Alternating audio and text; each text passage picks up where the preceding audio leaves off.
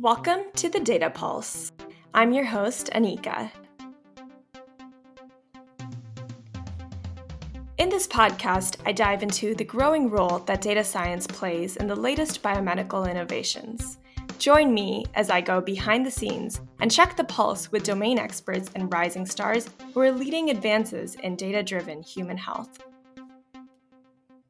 Today I'm joined by Dr. Andrew Beck, who is the co founder and CEO of PathAI, a company evolving pathology using machine learning and deep learning techniques to drive faster, more accurate diagnoses of disease. Prior to co founding PathAI, Andy was on the faculty of Harvard Medical School in the Department of Pathology at Beth Israel Deaconess Medical Center. He earned his MD from Brown Medical School and completed residency and fellowship training in anatomic pathology and molecular genetic pathology from Stanford University, where he also completed a PhD in biomedical informatics, developing one of the first machine learning based systems for cancer pathology. He has published over 110 papers in the fields of cancer biology, cancer pathology, and biomedical informatics. It's a pleasure to have you here with me today, Andy. Thank you for joining me. My pleasure. Thank you so much for having me. So, your training through your MD PhD uniquely combines both medicine and informatics. What led to your interest specifically to applying machine learning techniques to the field of pathology? Well, when I started my medical training, which was a long time ago now, back in the early 2000s, it was early in the days of being able to um, to generate very large data sets from medical samples. So this was kind of the early days of gene expression profiling and and genomics was really just getting started. The Human Genome Project uh, had recently been completed. So it just seemed like there was going to be a, great opportunity to being able to combine kind of understanding large data sets with applications to biomedical problems.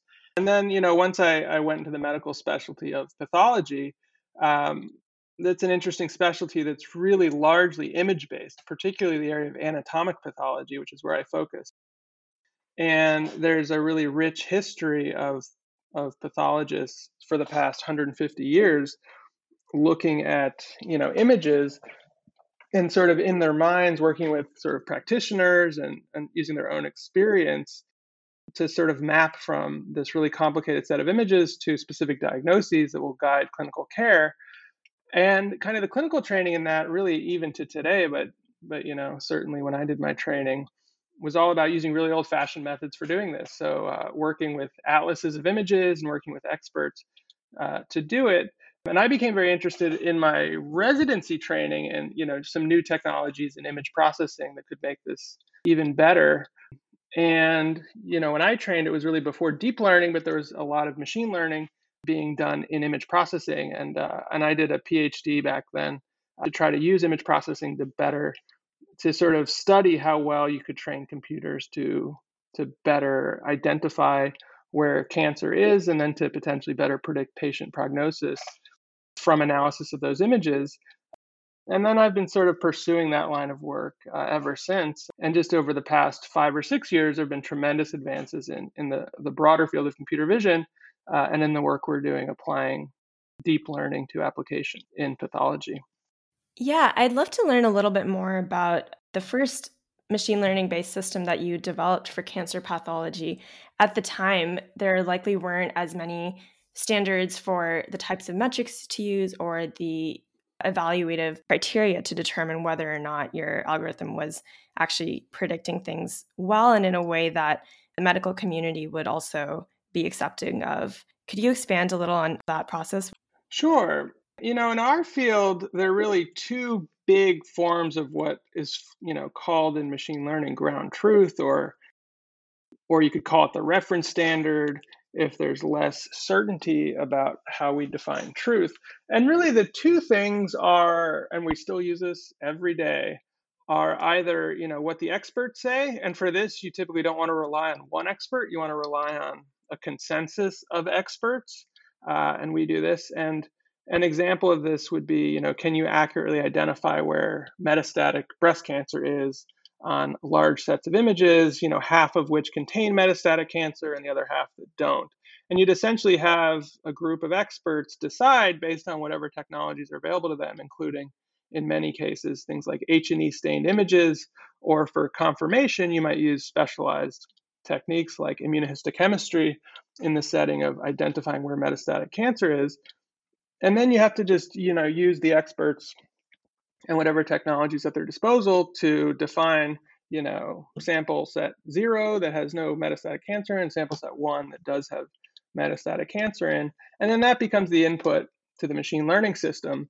And some of the basic principles of machine learning continue to apply every single day and, you know, continue to be uh, used correctly as well as misused in the field. So there's still a lot of value in, in knowing that you need to have a training set, a validation set, and then an independent test set.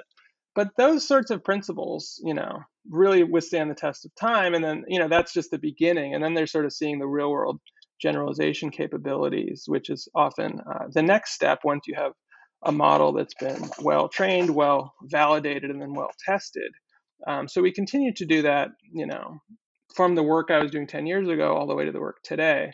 Um, and the second real type of, of ground truth or reference standard that that I've always been very motivated to use, um, and we're seeing increasingly in the field, and certainly at Path AI, this is our our sort of optimal form of ground truth is patient outcomes. And really, the goal is not only to recreate what the expert's doing, but it's to do it even better with respect to patient outcomes. And really, our mission at Path AI is improving patient outcomes with um, with AI powered pathology. Um, and for that, at least with serious diseases like like oncology, there's you know a, a real standard in the field is keeping track of things like uh, disease progression as viewed through radiology, and then ultimately um, disease outcome as viewed by patient survival, first with respect to progression of their disease, but ultimately overall survival, uh, which is how long patients are living, you know, after their diagnosis. And our goal is to really use use AI-based pathology to to find the right treatment for the right subset of patients, so that patients can really have the greatest likelihood um, of living as long as possible uh, following their diagnosis. Right, right. So you've just talked about how your journey took you from your training in both pathology and your fascination with the statistics side of things, and you were able to merge the two and and evolve that over time into what has become Path AI. I've come to appreciate that, especially in the biotech industry, there's a lot of crosstalk and a lot of overlap and collaboration between industry and academia. And I think that's one of the beauties of this space of innovation is that the ideas can come from both places and the advances often complement each other. No, absolutely. That's the thing. There's so many similarities and commonalities, and in some ways, the commonalities are larger than the differences. And it's really thinking about how to work most effectively with both worlds, you know, to have the biggest impact. Right. So I want to switch over to talking about the technology itself. If you had to explain what computer vision for partially automated image based classification is, how would you describe it? And how exactly is PathAI adopt the typical pathology workflow to incorporate this technology? So one of the major, you know, amazing things the human brain can do is identify um, the contents of images in a way that you know multiple people will agree on what they're looking at. Um, and we have a great sort of intuitive ability to do that. So, you know, if you ask someone whether a dog is in a picture, you're going to get, you know, very good agreement from people that a dog is in a picture. But then if you ask, you know, what is the species of dog, you know, the agreement level may go down. And then if you start asking, well, how many brown hairs are on that dog in comparison to the, you know, white hairs on that dog, then the agreement is going to go down even more. So there's certain like intuitions that humans are really good at, um, and others that we're just not very good at. And the same thing happens in pathology. So if you know the job of an anatomic pathologist is to look at literally hundreds of slides per day under the microscope and when you're viewing a single slide under the microscope it probably contains on the order of tens of thousands to hundreds of thousands of different cell types and different tissue types on each slide. Um, and they're stained in such a way that they can tell you know what is a cancer cell and what is a lymphocyte and what is a fibroblast and what is a macrophage and what is a blood vessel and there are these just very complicated scenes on every single slide. So if you just think about one day of work for one pathologist, they're probably being asked to review you know, on the order of hundreds of millions of different cells and to give a diagnosis on each slide that would then sort of correspond to the diagnosis for each patient, let's say. Um, and there are certain areas that people can agree on quite well, like for the most part, does this patient have cancer, yes or no? That's uh, something where there's pretty good agreement. Um, but things like how many cancer cells are there, what proportion of the cancer cells express, say, a drug target of interest, those things become much more challenging. So, what we've done is to try to train the computer to do both things. And the way we train the computer is very similar to how you would train a human. It's particularly with deep learning. It's essentially the same thing. If you want a, a kid to be able to know, you know, what's a cell phone versus what's a coffee mug, you show them four examples of a cell phone, four examples of a coffee mug, they typically pick up the distinction. Well, computers aren't quite that smart, but it's the same principle. Uh, we show the computer millions of examples of labeled different cell types. So is it a cancer cell? Is it a lymphocyte? Is it a macrophage? Is it a fibroblast? Is it a is it a blood vessel or an endothelial cell? And then also tissue regions. Where are the regions of cancer, the regions of stroma, the regions of necrosis that are dead tissue? And then by providing the, comp- the computer with millions of examples of all the different cell types and different tissue regions, um, and these labeled examples are being provided by, in our case, hundreds of different pathologists uh, the computational system actually gets exposure to a very large and diverse training set to where it can then be provided uh, with unlabeled whole slide images and based on all the learnings done from the training set can then deploy that model and identify in an automated fashion all of the different cell types and tissue regions on the on the new image and then from that can actually quantify precisely things like how much cancer is in that image what proportion of the cancer is expressing a drug target how many immune cells are in it how, what proportion of the immune cells are expressing the drug target and that quantitative data in our opinion can't really be obtained in any other way and can be very useful for better understanding why patients respond to therapy or don't respond to therapy um, as well as providing a very automated standardized way of distributing those sorts of tools globally. So, what you're describing sounds like you can gain a better understanding both of the mechanisms that might be underpinning patient response based on this tremendous amount of data that you have that's been labeled by experts. But you can also then use that in an actionable way to say this patient may likely respond to this therapy given this makeup of their, say, tumor microenvironment, for example, or the ratio of different cell types that exist. When making the latter decisions about what action to take for the patient, could you expand on how you make the link between a patient's makeup that you see in a pathology image to what the actual treatment ends up being? Sure. So to do this, we rely on data sets to learn from where we have not only the images and if we're training the sort of pathologist annotations, and we might get pathologist annotations on, say, 1% of the image and then can then deploy um, a system to label every cell on every image. So not only do we train models to identify the components of the image, we also, in many cases, get images from completed trials where for every patient we have not only the set of images, but also the treatment information and the outcome information.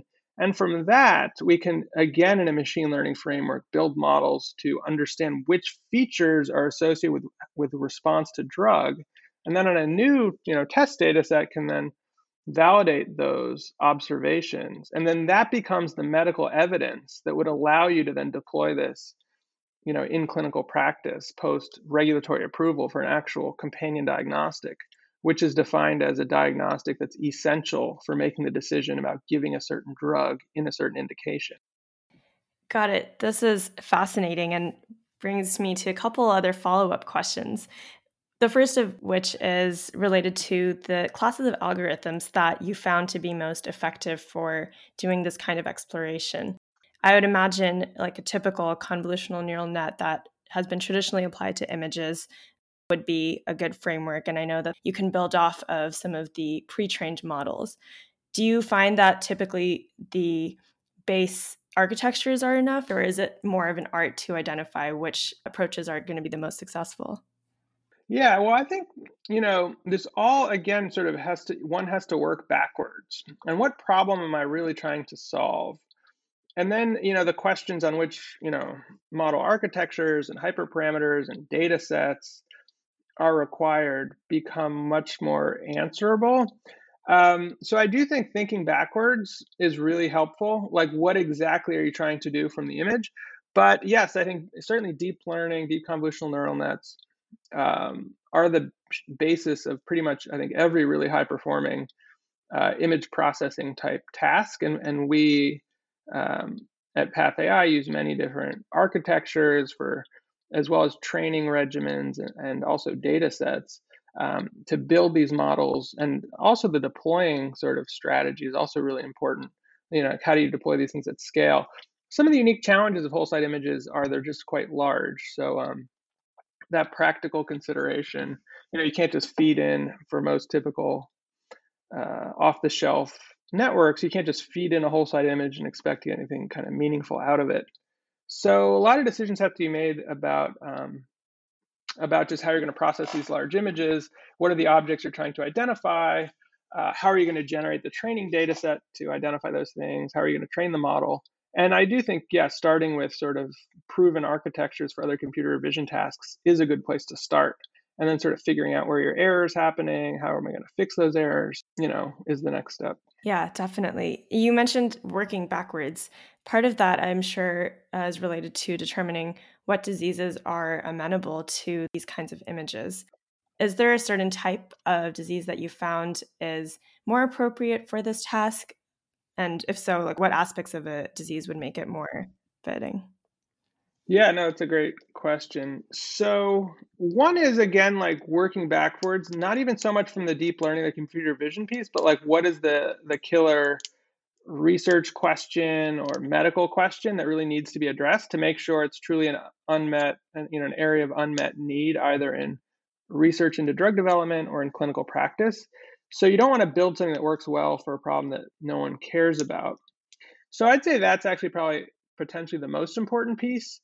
Uh, the cool thing about deep learning is it works so well for almost any visual task. So for us, you know, the diseases that are most relevant to us in the pathology space is really anything where the analysis of whole slide images is already a routine uh, part of disease diagnosis or subtyping of disease. So this would include every type of solid tumor um, and even a lot of leukemias where things like bone marrow biopsies play a role.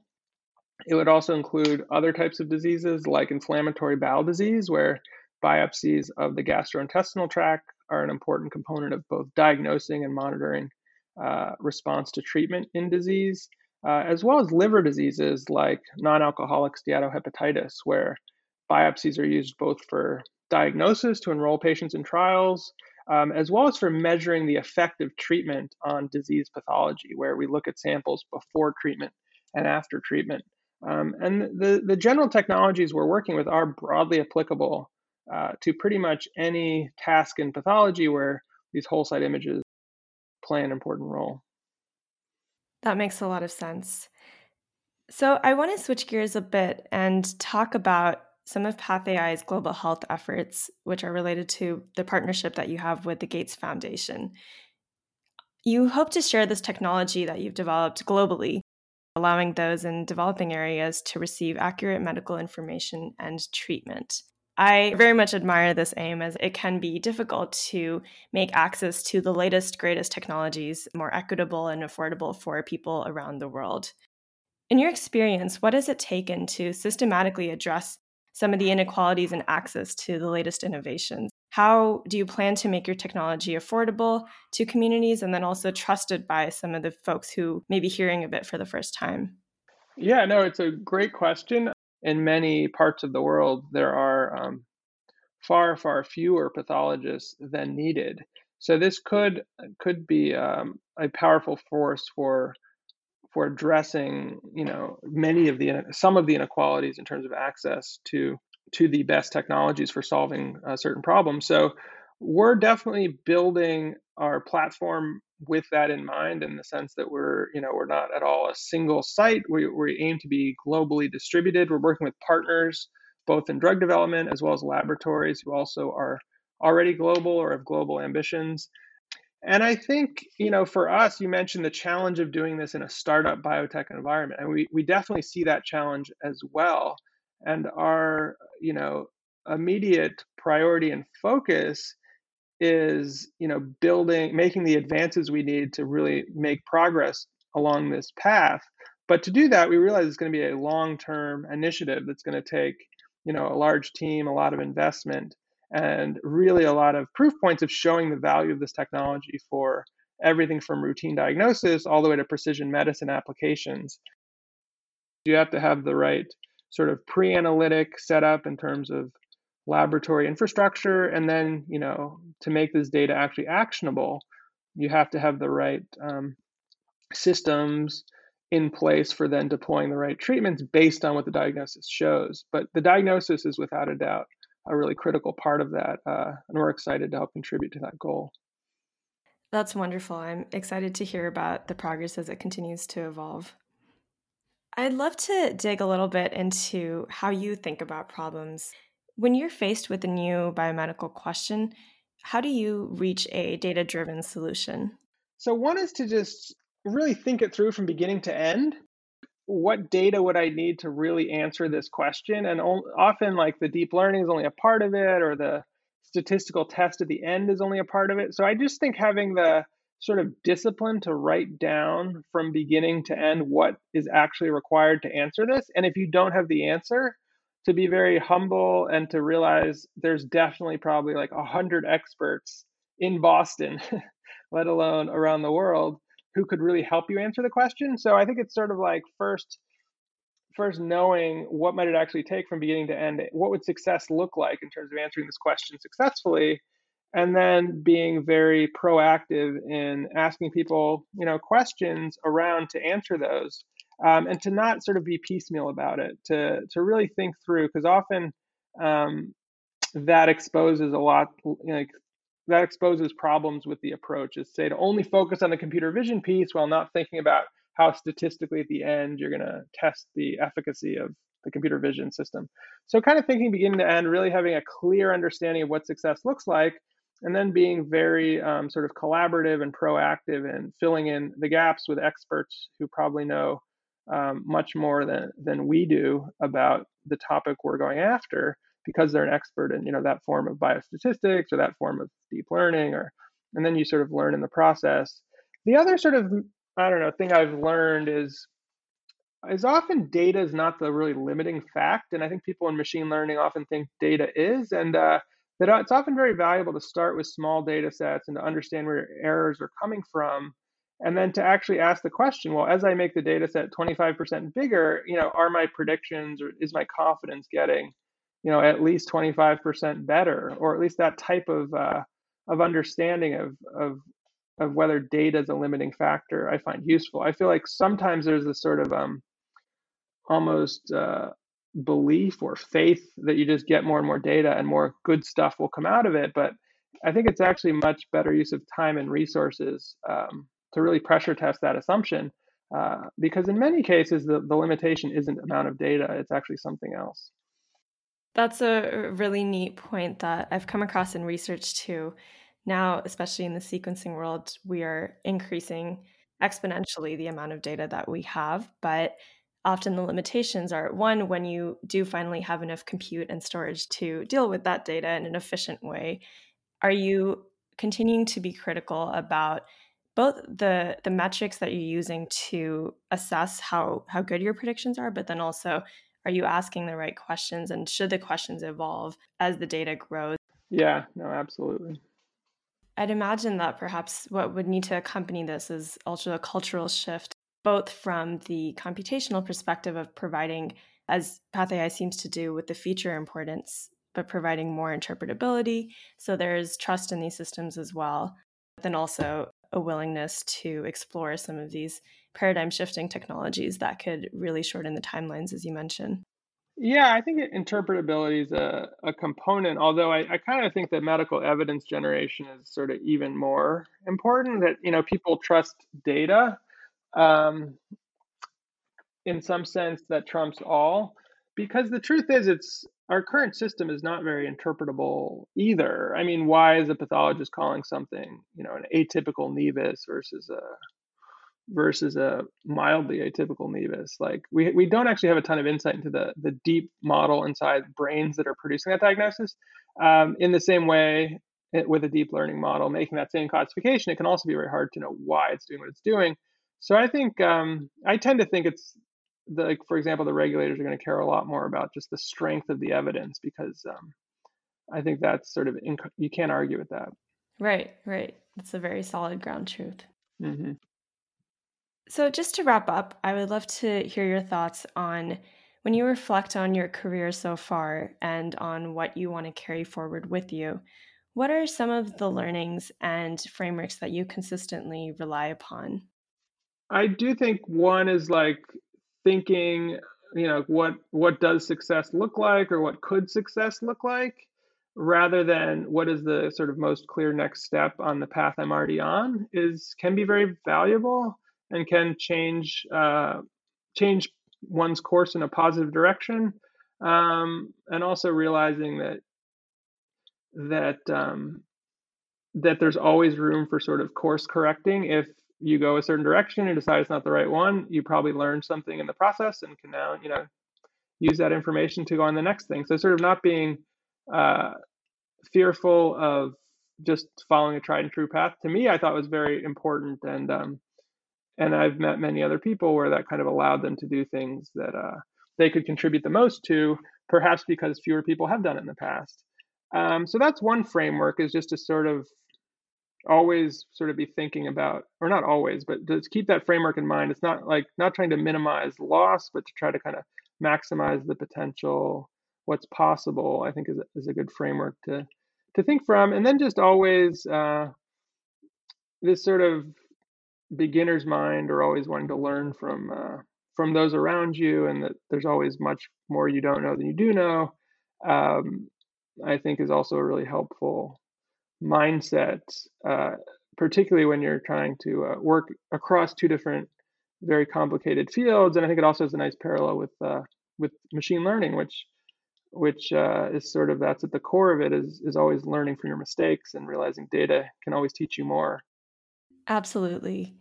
This has been incredibly insightful. Thank you again, Andy, for taking the time to talk.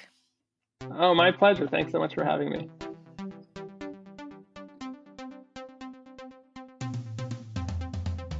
Thanks for joining me on today's episode of The Data Pulse. If any of the terms used in today's conversation were foreign to you, feel free to check out the podcast glossary, where I've included definitions and links to resources that my guests have shared.